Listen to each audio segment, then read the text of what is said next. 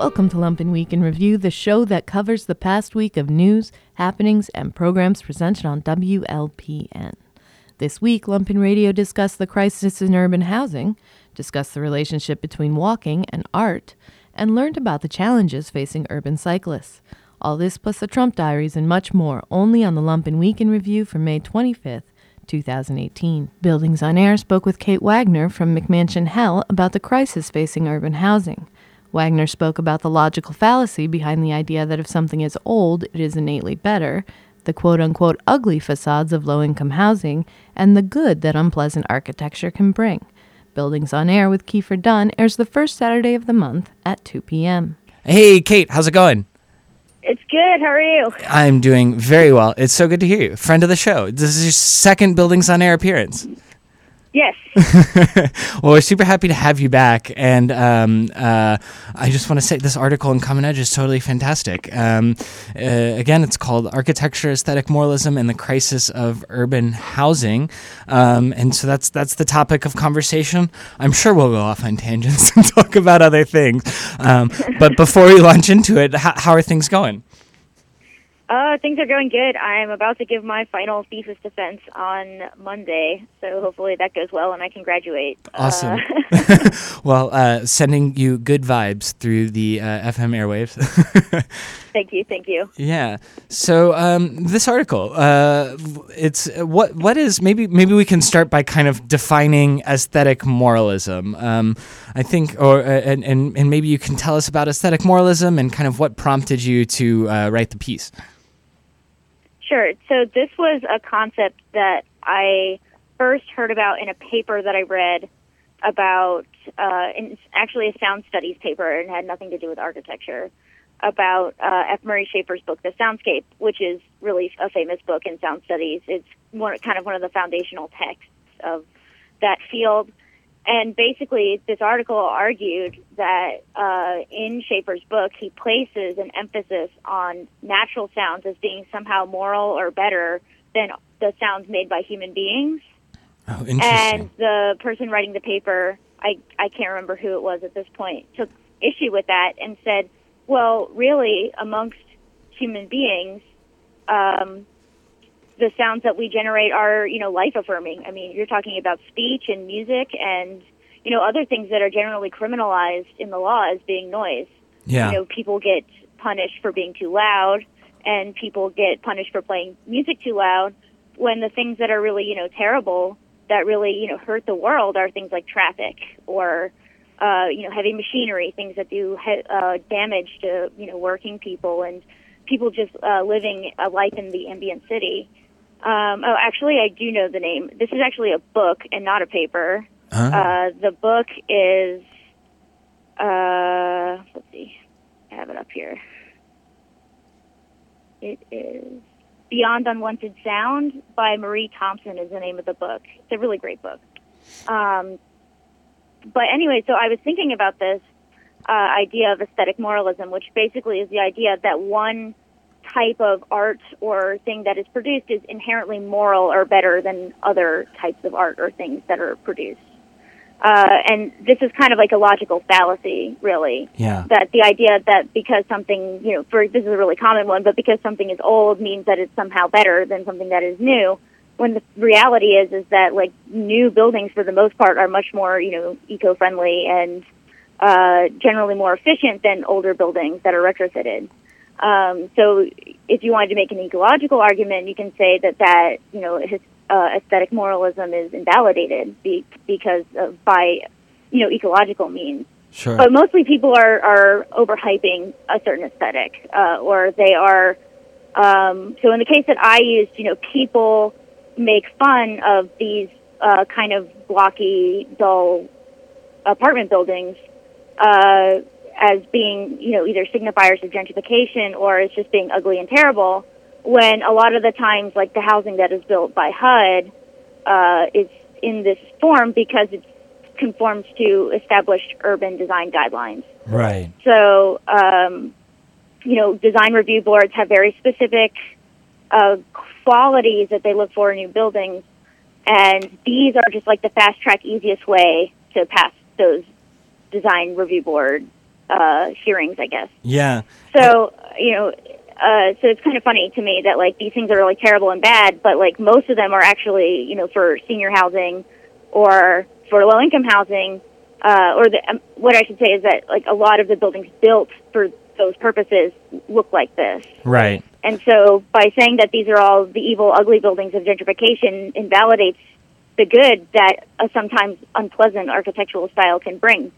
Um, it's, you know, so I think that we have to look at things, you know, at least materially to be able to, to say like, well, what is good and what is bad. And we can't just look at it from like the point of view of just pure like aesthetic justification. Right. Because I mean, of course, people are going to say that like, you know, the apartment bu- building by like uh, Daniel Burnham or whatever is going to be like the best building ever, and like the new building by SOM is inferior or something. Sure. You know, it's just like the old and the new, and we romanticize the old, or sometimes we romanticize the new as well. Right. Um, but it's it's it, it goes deeper than that. Yeah, and you know, maybe just for listeners, I'll, I'll I think the the cover image of, of your Common Edge piece is terrific, uh, a, a kind of summation of, of these types of projects. And um, uh, listeners in Chicago will probably be, and in most places, will be able to conjure uh, some of them to mind. They, yeah, they're they're usually, you know, four, five, six story kind of mixed use buildings where they might have a couple storefronts on the bottom, um, and then the rest of it is is apartments, and and uh, they're usually blocky. They have several different materials going on in the facade. The building form is usually very uh, lightly articulated, um, and uh, but but mostly it's the kind of change in materials and this kind of collagey sort of manner um, that makes it look. Uh, I don't know. I don't know. It's it's its main aesthetic signifier to my mind. Uh, it's the thing that makes it look special because the rest of the building is, is sort of very cheaply made, and so they just kind of uh, uh, uh, decoupage materials on the outside um, Yeah. uh, to to to give it give it some some look. Yeah. Yeah. Well, I, I think I think it's interesting. Just uh, you know, this is something that we've been on about in, in the show, and I know that you and I have talked quite a bit about. Um, but just trying to divorce the the architectural aesthetic from its political and economic effects, and say that like, hey, they're related here, but they're they're not the same thing. And and to think that is, is a kind of uh, is a kind of hubris. And I, and I think it's interesting, uh, you know, as a case in point, to say that like, hey, this is a singular kind of aesthetic that gets applied to, if you really think about it, buildings of a variety of types, but also interestingly is kind of operationalized by NIMBYs and YIMBYs, the right and the left, in particular ways. Yeah. I think that like one of the main arguments that I make in the piece is to say that you know it's fine if you don't like the style. I mean, you and I personally have talked about this style of building. Uh, you you and uh, Marianella call it uh, you know SketchUp contemporary. Right. You know, I call it developer chic. Like everybody in architecture or around architecture has some kind of pejorative for this this this style, and you know that's all well and good. Like that's a way of describe pejoratives are just ways of you know this is of describing things in a way that becomes recognizable through humor Right. uh, and so I think that uh, you know when I say developer chic, most people like have immediately have an idea of like what it is I'm talking Yeah. about. Uh, but I think that you know to politicize an aesthetic is a very risky thing to do. Um, to politicize an aesthetic can lead to, of course, historically disastrous consequences, like the politicization of classicism by fascist regimes, uh, which, of course, is unfair to, to classicism. The Greeks had no idea that Albert Speer was going to be an architect. uh, but I think that, you know, the politicization of this style is, is something that I think that exposes more a kind of discourse between, I guess, YIMBYs, NIMBYs, and I guess PHIMBYs or the left or whatever, because, I mean, leftist perspectives on the housing crisis and what the solutions are are, are actually pretty nuanced and varied.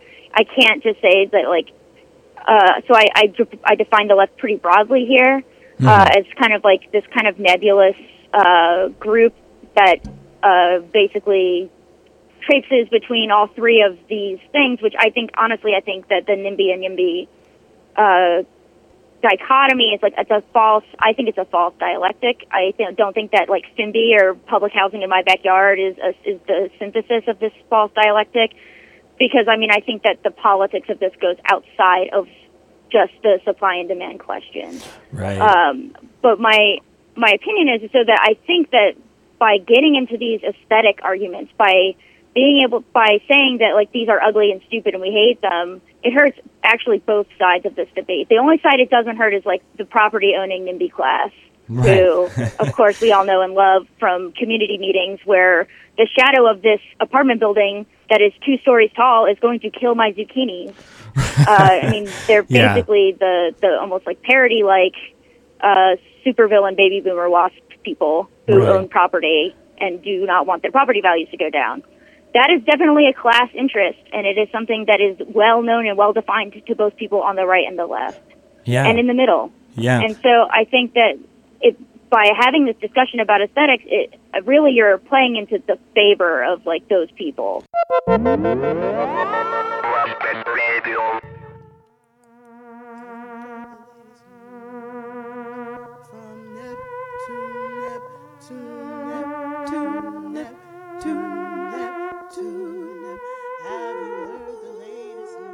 Bad at Sports spoke to Lori Waxman, author of Keep Walking. Waxman spoke about how the flaneurs influenced surrealism in the Fluxus movement. Waxman argues that the lengthy history of artists walking and observing their surroundings, particularly in Paris, led to concrete conceptual art movements in our present day. Bad at Sports airs every Wednesday at 11 a.m. And we are happily joined in the studio by Lori Waxman. Lori, welcome to Bad at Sports Center. Thanks, Brian. Uh, so, rumor has it you wrote a book. Those are just nasty rumors. yeah, what, ru- what a I'm rumor. looking at a physical object that looks like a book. I know. It, they're really easy to fake these days. It's like actually a Brandon Alvendia edition, and the inside is all Right. is all empty. This manila Blank. Trump it's folders a- with like white uh, copy paper just filling them. Or an iPad cover. Did you hear that in Iran they like uh, incinerated like a fake copy of the nuclear deal? Oh, I thought they would do that to the art of the deal. That was what actually it was that they were Right. burning. But then they were like, "JK, We're going to do this with Europe. yeah," and China. Yeah. Like the forward thinking world. Um, Let's talk about a book we were not going to burn. the book that we're going to exalt. Uh, Maybe even take with us on a meandering journey on foot. you mean you want to Oh. go for a walk? Yeah, maybe we go for a walk. We're a little unfortunately tied to the the physical reality of this radio station for the next 59 minutes. Uh, but in anticipation of that walk, maybe we could talk about walking and its relationship to art historically or something. Yeah, I mean, I'm sort of prepared to do that. Excellent. Uh, so your book is Keep Walking Intently. Um, The ambulatory art of the surrealist, the situationist, international, and Fluxus. so serious good chunk of conceptual art history right there. Uh, and this was just published. Yeah, uh, in 2000, like at the end of 2017 in the rest of the world, but much more recently in America because for some reason books take longer to get here. we're behind the times, but we're up to date now. Um, so let us into the book. What is why walk intently? Why are we in? Yeah, what are, what's it about? What's walking and art got to do with each other? Yeah, Um, so what this book tries to do is it tries to make a fairly conventional history, art history for a lot of contemporary practices that will be much more familiar to everyone if you think about walking in art. So who do you think about when you think about walking in art? You think about Francis Alÿs, or you think about Janet Cardiff, it's and like you you're think, reading my mind. yeah, right. And they're amazing, and I would love to have written a book about them. But this began as a PhD thesis, and you can't write a PhD thesis about Janet Cardiff or Francis Alÿs. It's too new. There's no history there. So instead, I tried to write the history that gets us up to that point, because there is actually an amazing history of art and walking coming together in these revolutionary movements uh, of the 20th century, um, primarily the surrealists, the situationists, and Fluxus. Um, and they're all pretty well known, but no one's ever really focused on walking in particular and why it was actually so central to each of those three movements. So that's what I do. I. there you go. That was a perfect summation of the book. Thank you. No problem. I so that was like my final question was like what is the trajectory of the walking where does it get us and you already answered that for us so maybe we should go backwards um and I think well so you kind of outline that you are go through the surrealist, the situationist, and fluxus, and I think it's um, funny that you talked about it as a conventional history because it is very legible. The book, reading it, and I appreciated that as I moved through it, so that I my brain could actually create questions around it. And one of the questions that I had around it was, I was very interested in your conversation about the situationists that you kind of are talking about them as artists and then not artists. And uh and i'm cur- yeah i'm curious to hear more about them and the Lettrist international. And if they're not artists then why are they in the book? And if they are artists are they not political? Um and then i have like a follow-up question Okay, so all right, so you're jumping us right into the middle of the book, which is totally fine, because the whole middle part is about the Situationist International. well in the beginning part was so many dudes so i just had to Uh, The whole book is a lot of dudes, It's and I'm sorry about that. Um, and it's why like I got really into Yoko Ono in the third part of the book. um, but the so the second part of the book, which is about the situationists and also very much about the Lettrists, who the situationists were partly before they were situationists. Um, it's a very unconventional take on the situationists in the sense that most people who dig the situationists love Guy Debord and they love they're really into May 68 and how the situationists were deeply involved in that and they're really into the second half of the situationist history. I don't do any of that. I actually am not super into Guy Debord and I'm really into what they were doing before they were situationists when they were like kind of bohemian louts. Pre-situational. Yeah. Um, before 1957, they were the Lettrists, and they they got smashed, and they went wandering and got lost in Paris, and they didn't have a lot of money, and they didn't work a lot, and they were anti-work, and they, I mean, they they did what a lot of people do, only they ultimately theorized it into something called the dérive, and had a lot of ideas um, that could be achieved through walking the city as a way of changing the city. That sounds fantastic. I want to. I guess I'm going to be a neo Lettrist and get drunk and watch around, wander around Paris. That sounds fantastic. well and i think uh How does that not work? Yeah. That sounds like work. That well, they that was what I was. It's funny because you, talk about how they're so interested in play, and I guess my exposure to them is like a kind of May '68 Guy Debord spectacle world, and I don't really think about them as playing, and so to read about that was surprising, but maybe that's the space of art for them. I mean, the idea of thinking about them through play comes from them. Um, Debord calls the dérive playful constructive behavior, and they grounded a lot of their ideas in the the writings of Johan Huizinga, which I think I'm pronouncing all right because I I once listened to a YouTube pronunciation of his name. um, it's H U I Z I N G A. Anyway, um, he was a cultural historian, Dutch, and he wrote a very important book called Homo Ludens, which is about play and game playing as being central to all these different cultures, human cultures across time. Um, and the situationists were interested in this, but they wanted to be a little bit more revolutionary and not have the game playing be separate from life. So it's not that like we go about daily life and then we take a break and we go and play games as adults. It could be you could just think of sports. That's an obvious one. Um, Really, yeah, I mean, we're kind of bad at sports, but we'll we'll let it slide. but you're not doesn't mean- actually all really. Just because we're bad doesn't mean we aren't you know, Trying. participants at times. I know some of you are sports fans. I won't say who. looking very strongly at Blink member in the studio. Yeah. Um, so what Debo, what they were interested in was having play be a component of everyday life. So you should not have to have your real life and then your play as separate from it, but everyday life should be in and of itself playful.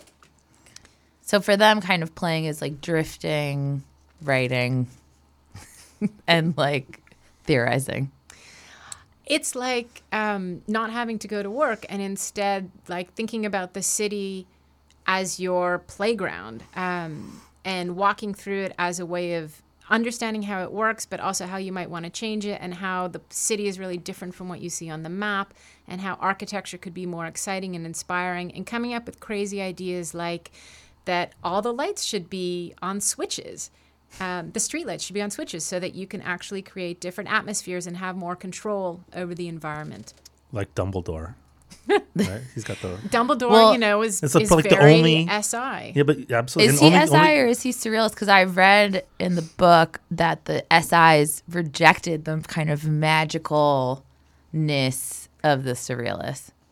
Yeah, I mean, they're not at all into the unconscious and the subconscious and They're- chance. And They're like in everyday life. yeah, yeah, it's not dream space; it's reality. We want the dream in reality, not the enmeshing of the two. So get another Dumbledore reference. He's the only person I know who could turn off streetlights. No, no, there's a there's a contemporary artist who's, who actually did it. Oh, Um, this guy Leopold Kessler. Um, sometime around the last decade, could be as early as 2003. I can't remember. In Paris, he hacked into the electrical system on a street in Paris, and he put all of the street lamps on switches, and then he gave remotes to the people who lived on the street so that they could control their own lighting system. That kind of reminds me of when I was in college and one of my friends uh, found the mainframe for the lights, public lights at the school, and then would intermittently turn them off. I'm going to let him know that this was a situationist project. Well, in retrospect, It was a situationist idea that they never did, and then someone did it 50 years later. actually realized it. Well, and I think that kind of so I have like as I was reading this book, I had all these very random questions, which I guess is why I'm just jumping around in time. But at least in the first two movements, there seems like a a very kind of static membership. Like you refer to this membership, like oh, he was a member, he was briefly a member, and maybe Leopold is uh, a like future member. And I was curious if you like do you know like how do you become a member? Do you just walk of a surrealist movement or of any movement? Because this is kind of a question i have for today artists too in thinking about kind of where you end up and where the kind of trajectory goes is i maybe lament that we don't have these You affiliations want to know where the formal registry was. yeah Who's writing the manifestos today? Nobody. me. That no, but this is this is really interesting. This is Yeah. the, partly why uh, I could write this book, and it it's sort of there's like a, for me anyway, satisfying tidiness to it. Is this these are modern mo- movements, not Fluxus. Fluxus is like starts to play with gets it all messy. This Yeah. like group membership stuff. Um, but there was a leader of the surrealist movement, André Breton. He wrote a manifesto and he kept a membership list. And you were in or you were out. And then you were in again and then you were out again. And it didn't mean you no longer fraternized, um, but there was this sort of uh, intense leadership insanity um, of keeping it tight and constantly redefining it and having it be like rule based.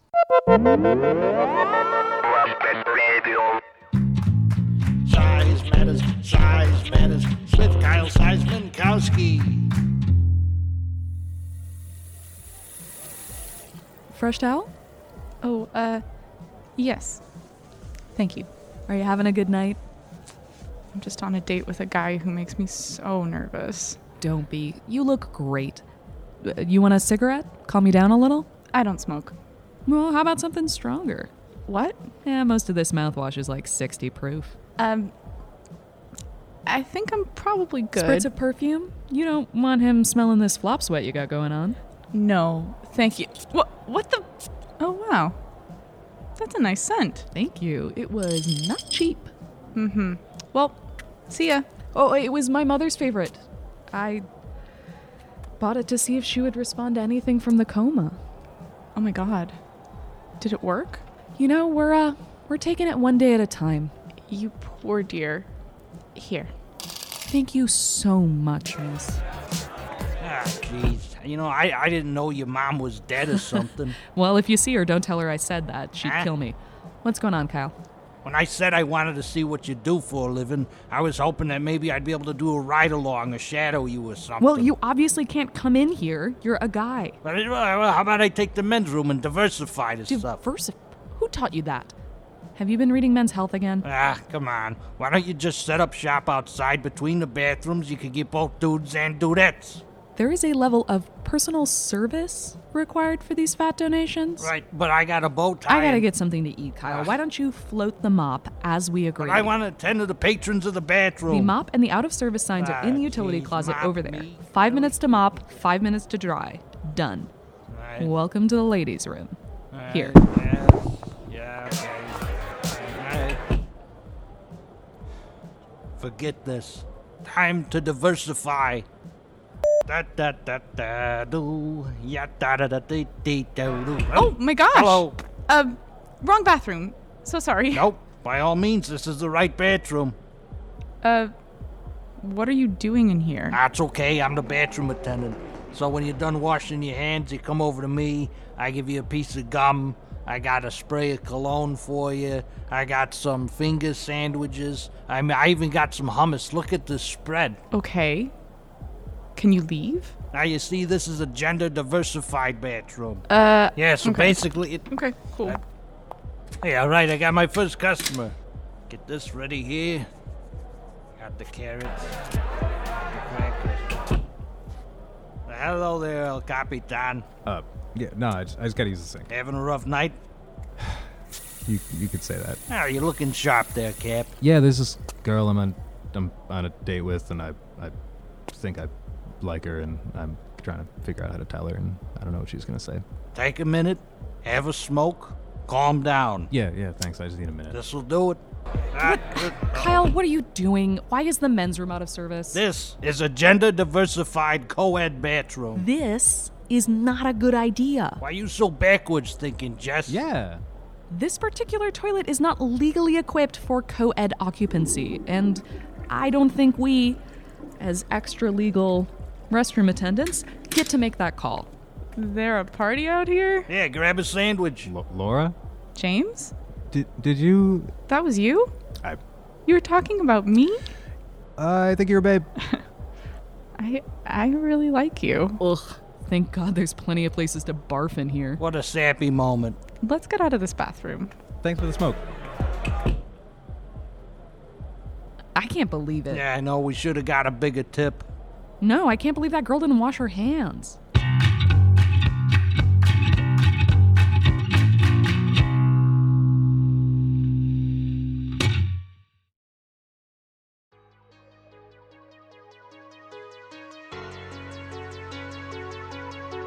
This week on the Trump Diaries, Trump ramps up his war against Mueller as the probe passes its one year anniversary. Cohen and Trump Jr. solicited help from Middle Eastern nations. Trump tries to raise rates on Amazon and fails. North Korean and Chinese deals seem in disarray, and the taxi king flips. These are the Trump Diaries. Day 483, May 17th. Today is the one year anniversary of the appointment of Robert Mueller as special counsel investigating allegations of collusion between the Trump campaign and Russia, as well as other matters and misdemeanors. Trump offered congratulations to America on, quote, the greatest witch hunt in American history. Trump then charged that the FBI had spied on his campaign with an embedded informant, which makes the Russia investigation bigger than Watergate. He is correct on the latter part. Many observers feel this investigation is a modern day Watergate. Trump also claimed he had the quote most successful first 17 month administration in U.S. history, overcome a disgusting, illegal, and unwarranted witch hunt, and noted there is still no collusion and no obstruction. The only collusion was that done by Democrats who were unable to win an election despite spending far more money. In related news, Paul Manafort's former son in law, Jeffrey Yohai, has flipped and is now assisting the Justice Department. Yohai was a business partner of Manafort's but divorced Manafort's daughter in August. And the Senate Intelligence Committee agreed that Russia interfered in the 2016 presidential election in order to help Trump and hurt Hillary Clinton. The Senate committee's bipartisan conclusion contradicts Republicans in the House Intelligence Committee. Republican Richard Burr said, quote, there is no doubt that Russia undertook an unprecedented effort to interfere with our elections. That committee also released 2,500 pages of transcripts that found the Trump campaign was, quote, willing to accept Russian assistance. They found evidence of multiple contacts between the Trump campaign and Russia, including offers of assistance and purported overtures from Vladimir Putin. The transcripts also reveal that Donald Trump Jr., who met with a Kremlin connected lawyer, made calls to a blocked number before and after the meeting, calls thought to be made to Trump. Legal experts warn the transcripts may prove Trump Jr. broke federal law. Rudy Giuliani said that Robert Mueller told him they can't indict a president. If true, and Mueller has not commented, the conclusion is likely based on Justice Department guidelines. And Michael Cohen's bank information was leaked by a whistleblower who thought the evidence was being illegally withheld from the FBI. Two suspicious activity reports filed by Cohen's bank were missing from a database managed by the Treasury Department. Quote, I have never seen something pulled off the system, an official told The New Yorker. That system is a safeguard for the bank. It is a stockpile of information. When something's not there that should be, I immediately became concerned. Day 484, May 18th. Michael Cohen is alleged to have solicited $1 million from the nation of Qatar in an attempt to peddle influence with the Trump administration. In related news, Trump's son in law, Jared Kushner, is near a deal that would see the Qataris bail his family out of a deeply troubled New York State real estate investment. Qatar has been sidelined under the Trump administration in favor of rival Saudi Arabia.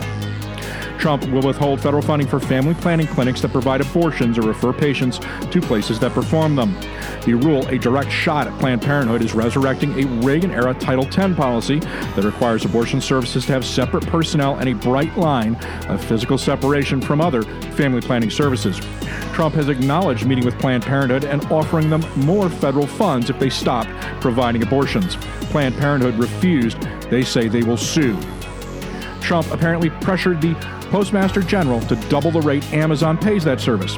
Postmaster General Megan Brennan has attempted to explain multiple times to Trump that the rates are bound by contracts and must be reviewed by a regulatory commission. The pressure invariably comes after the Washington Post, which is owned by Amazon's Jeff Bezos, writes a negative article about Trump. And the Senate confirmed Gina Haspel as the next CIA director, approving her nomination 54 to 45. An armed man shouting anti Trump rhetoric opened fire on police officers at the Trump National Doral Miami Golf Club in South Florida. He was shot and apprehended. Day 485, May 19th. House Republicans failed to pass the Omnibus Farm Bill in a stinging rebuke to leadership. The bill, which they wrote and is one of the most important pieces of annual legislation, collapsed because the Freedom Caucus demanded a vote on hard right immigration policies. Trump has continued to decline to enact federally mandated sanctions on Russia. Senate Democrats today called for an investigation into why Trump is not abiding by the CAATSA Act. Commerce Secretary Wilbur Ross used a Campbell soup can as a prop in a talk that suggested tariffs on steel and metal would not hurt American manufacturers. Later that day, Campbell's announced a projected profits loss of 5%, greater than the expected 1 to 2%. And ex Secretary of State Rex Tillerson took a not so veiled shot at Trump in a speech in which he bemoaned falsehoods and a lack of integrity among American leaders. Day 486, May 20th. It was revealed that three months before the 2016 election, emissaries from Saudi Arabia and the United Arab Emirates met with Donald Trump Jr. and Blackwater head Erik Prince. The countries offered to aid the Trump campaign with specific suggestions, including the hiring of an Israeli specialist in social media manipulation. Trump Jr. approved of the meeting, and the specialist was later paid $2 million for his work. Such interactions are illegal under federal election law. Trump Jr. has denied any such meeting took place, and so has Erik Prince under oath to Congress. Robert Mueller apparently has transcripts and evidence of the meeting, ratcheting up the legal peril on both. Fuming from the report that his son had met with Saudis, Trump demanded the Justice Department open an investigation into whether the department or the FBI infiltrated or surveilled his campaign at the behest of the Obama administration. Those charges are false. The FBI opened its counterintelligence investigation into Russia's efforts to influence the election and sent a retired American professor to talk to George Papadopoulos, Carter Page, and Sam Clovis after receiving evidence that the trio had spoken to GRU and Kremlin linked people.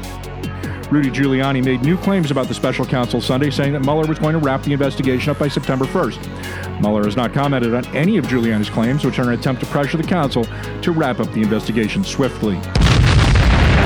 Day 487, May 21st. The United States announced a suspension of tariffs on China following a vague statement after trade talks that claims China will increase purchases of American goods while putting in place structural changes to protect American technology.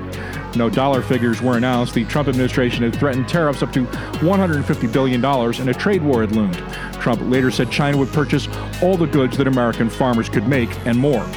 However, the Trump administration also offered mixed signals on how significant the move was, and the Treasury Secretary Steve Mnuchin had to reflect reports that he and Peter Navarro, who is Trump's trade advisor, engaged in a profanity laced argument. Waters were further muddied when another advisor apparently went off the res and said the tariffs could still be placed on China. In a compromise after a meeting with Trump, the Justice Department referred Trump's complaints about surveillance to the Inspector General. The informant has been named as Stephen Halper, an American who was a foreign policy scholar at the University of Cambridge. Rod Rosenstein also agreed to set up a meeting where congressional leaders can review, quote, highly classified and other information they have requested related to the Russia probe. Incoming NRA President Oliver North blamed school shootings on, quote, youngsters who are steeped in a culture of violence and young boys who have been on Ritalin. They've been drugged in many cases. The Texas Lieutenant Governor, Dan Patrick, blamed the shootings on a host of factors, including abortion, broken families, too many entrances to schools, but not guns. And new Secretary of State Mike Pompeo, in his first major policy speech, said the U.S. will aim to crush Iran with economic and military pressure. Pompeo demanded that Iran halt all uranium enrichment, stop its ballistic missile program, and give nuclear inspectors access to the entire country. Day 488, May 22nd. Trump says a much touted meeting with North Korean leader Kim Jong un may be delayed or not happen at all. The reversal came after several belligerent statements by North Korean officials that cast doubt. Trump has blamed interference by China for the shift in tone. Trump had a bizarre challenge coin minted ahead of proposed meetings with North Korea. The coin, which refers to Kim Jong un as supreme leader, he is actually the party chairman, indicates how Trump is focused more on the pageantry of the summit. Reports indicate Trump has refused to read detailed briefings and is more interested in what the Associated Press described as suspense filled announcements. The South Korean media is noting it is an open secret that South Korea's leaders are merely flattering Trump in an attempt to use him to achieve long held goals. The Interior Department announced it will reverse rules to prevent hunters on public lands in Alaska from using bacon and donuts to lure brown bears. Hunters will also be allowed to use spotlights to find hibernating bears and can use motorboats to shoot caribou. And Trump reportedly is not allowing his Twitter enabled iPhone to be checked for security threats, claiming it is too inconvenient. Trump repeatedly railed against Hillary Clinton for her carelessness with email and other digital communications. White House communication staffers who draft tweets for Trump intentionally use poor grammar and spelling errors to mimic their boss, according to a report in the Boston Globe. They deliberately use exclamation points, random capitalization of words, and fragmented sentences to make the tweets appear as if Trump actually wrote them.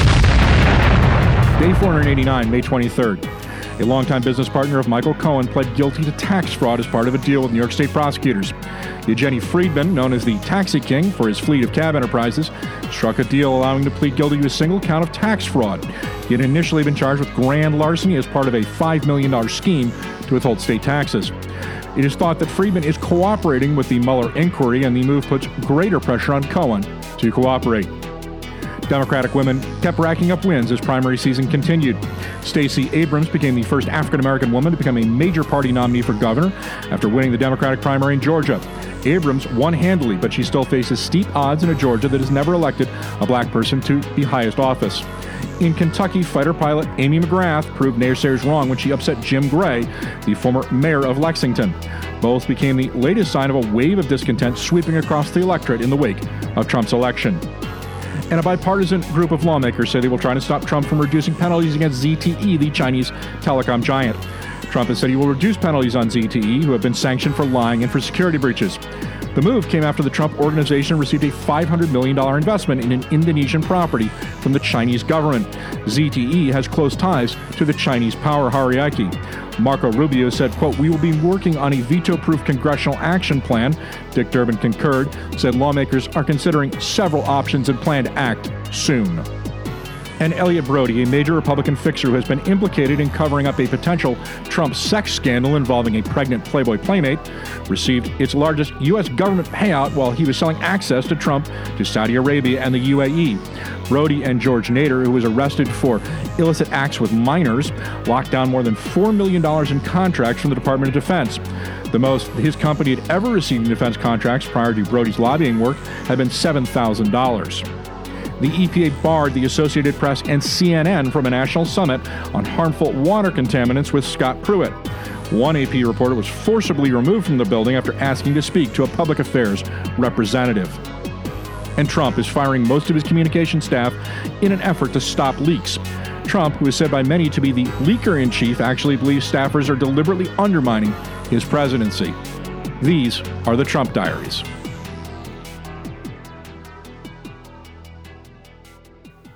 Divisive, Lumpen Radio's art criticism show, continued their discussion of black women in arts and film in part five of Are Black Women Fearless? Divisive with Craig Harshaw and Leah Gibson airs the third Wednesday of the month at 6 p.m. So it's not that no one was doing anything before, or there were such powerful forces of white supremacy that just like no woman of color, no black woman ever made any work. It's that that work has been buried and forgotten. Um, and I would say one part of that, and maybe why we do this show, is that one thing that's pretty similar from the 1950s up till now is that the critical community hasn't changed that much. Still have an awful lot of straight cisgendered white men controlling what we will see as quality in a contemporary sense and therefore what we will canonize. Right. So the thing about these books written in the 20s, 30s, 40s, 50s, 60s is that they were pretty much if you wanted your book reviewed, it was going to be reviewed by a white male. Um, Probably a wasp. probably a wasp, probably straight. I mean, if it's earlier than that, even if he wasn't, he couldn't legally say he wasn't. Although I think if you actually study it, queer white men were sometimes the only chance a woman could get of having a good review or a person of color. It was a white man, if somebody writing for the New York Times, which still, you know, often only hires critics. They have Wesley Morris and they have everyone else. Um, at the New York Times, everyone else is white. Um, uh, their art section entirely white males.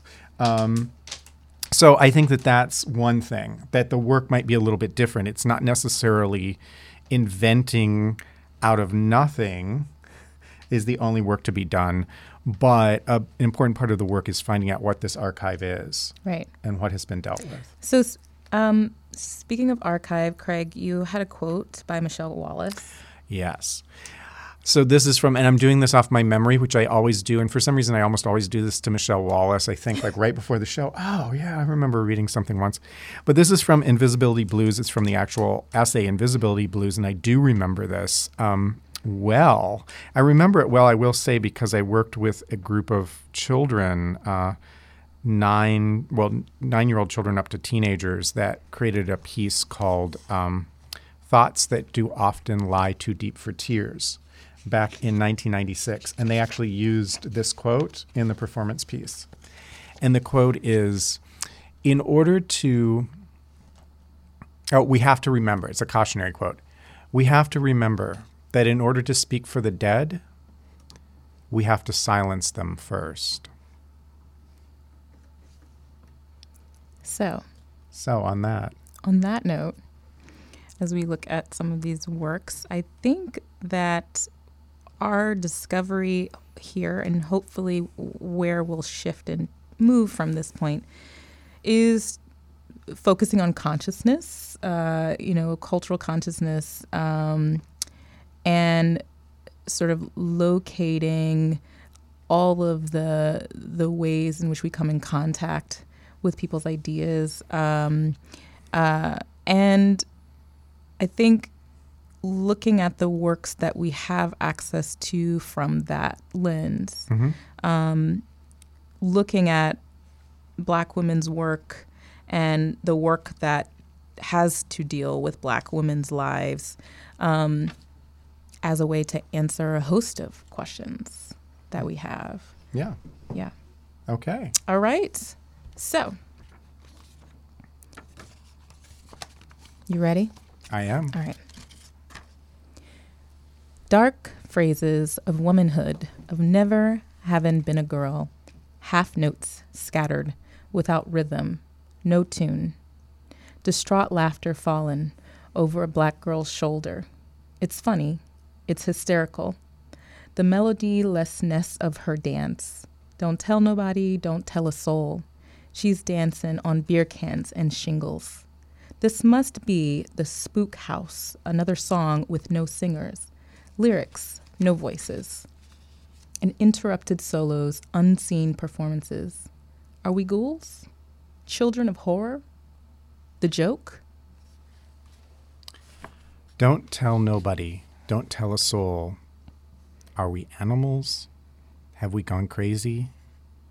I can't hear anything but maddening screams and the soft strains of death. And you promised me, you promised me, somebody, anybody, Sing a black girl's song. Bring her out to know herself, to know you. But sing her, rib- her rhythms Karen, struggle, hard times. Sing her song of life. She's been dead so long, closed in silence so long. She doesn't know the sound of her own voice, her infinite beauty. She's half notes scattered without rhythm. No tune. Sing her sighs. Sing the song of her possibilities. Sing a righteous gospel. Let her be born. Let her be born and handled warmly. I'm outside Chicago. I'm outside Detroit. I'm outside Houston. I'm outside Baltimore. I'm outside San Francisco. I'm outside Manhattan. I'm outside St. Louis. And this, And this is for colored girls who have considered suicide, but move to the ends of their own rainbows. So, this was from uh, an excerpt from Ntozake uh, Shange's um, For Colored Girls Who Have Considered Suicide When the Rainbow is Enough.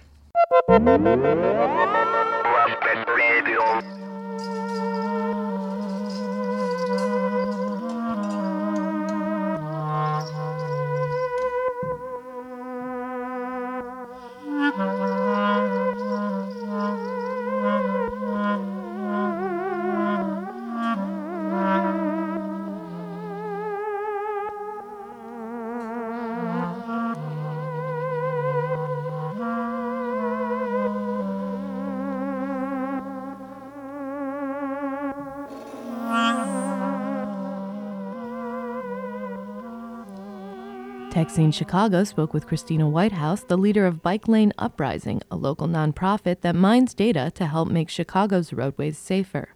Whitehouse spoke about the dangers urban cyclists face, how big data can identify trends and make riding safer, and how cycling can help our city grow. Scene Chicago with Melanie Adcock airs every Friday at 1 p.m. Christina, welcome to the show, and uh, and the what is a happy National Bike to Work Day as well. Thank you. Thank you for having me. Yes, uh, today is National uh, Bike to Work Day, and uh, I'm super excited to be here. Me too. We couldn't have picked a better day. I know. Well, well, let's let's start out by hearing about what Bike Lane Uprising is. Yeah, so Bike Lane Uprising is a crowdsourced project, as you mentioned, and we collect bike lane obstructions. Uh, users submit those to one central database. And from that, we're collecting qualitative and quantitative data. And just to better understand the problem of bike lane obstructions, uh, the city of Chicago has miles and miles and miles of bike lanes. However, oftentimes those bike lanes are being used as free parking. Mm, hmm And And- and how how did the Bike Lane Uprising get started? So, about two years ago, I was biking um, and I was waiting at a red light and I was waiting for, um, you know, the light to change. I was in the bike lane and a uh, large beer truck almost ran me over. Um, I uh, tried pushing myself off of the side of the truck and um, I got very close to going under the back wheels. I chased after the truck uh, two blocks to catch up with it. And uh, I got the driver to roll down the window. I asked them if they realized they had almost run me over. And the driver, just very stone faced, said that yes, he, he did know. And then he drove off again tried to reach out to the company. Company never let me talk to anybody. And over the course of you know the two weeks never heard anything. Two weeks later um, the first uh, share bike cyclist was actually killed in a very similar circumstance in chicago. So um, obviously this stuck with me. And Mhm. um, and then i started this about uh, eight months ago. Mm-hmm.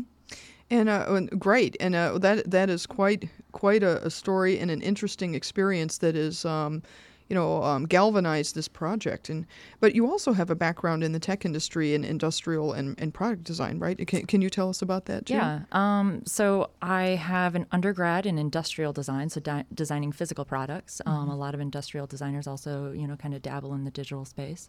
And then my master's degree is in product design and development management. Hmm. That is very cool. Um, you know, I, I'm a I'm a big fan of new inventions and all things product design. Um, so that's that's good. And I, how how has that lent itself to your to your passion project, the Bike Lane Uprising? You know, one, um, I would say that I, I have some of the tangible skills to actually just kind of kick things off. Mhm. Um, whereas, you know, maybe somebody might have to use multiple people to help with that. And if it's something that's just like a kind of guerrilla style project, it's a little more difficult to get through those barriers. Mhm. Um, and then just from a mindset, um, you know, I'm I'm versed in you know uh, ethnography and you know learning from Mm. users and you know being very like Oh. empathetic towards that and trying to Mhm. design processes based on what's needed, but then also what's technically feasible and you know just how to pull all those um, pieces together. Mm, hmm And, uh, and uh, yes, again, a very, very interesting. And um, so now we're here on a show that's about tech events, yet we're talking about bicycles. Uh, now, can you explain to our, our listeners how data plays a role in, in what you're doing and the high tech aspects of that? Yes. Um, I was actually very surprised when uh, you just got it right away um, when we first started talking about Bike Lane Uprising. Um, we rely heavily on um, technology to allow our users to have a safe analog experience. It's it's Mhm. kind of interesting, um, and we use um, we collect all of this data. We're collecting it both quantitative and qualitative. We're using photos. We're using, um, you know, like normalizing the data so that we have a good pool of data to, you know, capture trends um, Mm. from an analytical side. But um, we're also, you know, using a lot of like API plugins and, you know, like, you know, designing the web for, you know, the user experience and, um, you know, working on next iteration. So in the next iteration of Bike Lane Uprising, the submission tool, it's actually going to be pulling data from the photos to allow users to, you know, have a little bit of a, um, a quicker um, experience, less processes, and just autofill. Mm-hmm. Mm-hmm. And um, that is that is very um, yeah. I mean, your your whole website and everything you're doing, um, you know, d- filling us in on the high tech aspects of that is um, this is this is great to hear about. And then now, can you help our listeners um, like understand, like in your own words, what what civic tech is? Because I think that's a good characterization for what the bike lane uprising is about. Yeah. So can you help help uh, enlighten us a little bit? Yeah. So, in my opinion, um, civic tech is really just technology that's good for the people, that it's Mhm. trying to do something for um, individuals. Mhm. Uh, there's um, lots of different ways that people can get involved in civic tech, especially here in Chicago. We're um, very lucky to have uh, a group called Chi Hack Night. Uh, it Mhm, happens mhm. every Tuesday night at 6 p.m. at the Yep. Merchandise Mart, and Yep. super cool. You don't have to be, you know, a coder or anything like that. It's very cross-functional, Mhm. um, very approachable space. Yeah, and De- Derek Eder was on our, our show a while back too um, for Chi Hack Night, and um, and a number Adam Hecktman um, was also on our show, a big supporter of Civic Tech as well Yeah, uh, from from uh, Microsoft and everything. So we're um, glad that those uh, two were on the show because they talk a lot about Civic Tech. Um, and then um, eh, how are how our listeners can participate in the bike lane uprising. So can you talk a little bit about what people can do to participate in your project and, and what, what that's like? Yeah. Um, so our data, um, I take very, very seriously, um, and I try to maintain the integrity of that data. Uh, so we do require that members sign up to Mhm. um, you know be a member. They have to get approved, um, and from that, it allows us to. Um, keep them anonymous should they you know want to do that many um, members do prefer to remain anonymous and um, it also allows us to reach out, you know, should we have any questions. There's been a lot of times that, you know, like maybe some of the data might be missing or it's a little confusing, or sometimes we actually are able to work with companies that are being reported Mm. and they want to know more information eh, or, you know, better understand the, you know, the scene of, you know, the incident. And we've actually, you know, I've kind of been like the remediary for a couple of companies because, um, you know, they'll be trying to talk to their drivers. I'll be talking to, you know, the submitters, and we'll try to like try to brainstorm some sort of a solution. The Lumpen Week in Review is produced by the staff and volunteers of WLPN LP Chicago, the community radio of the future.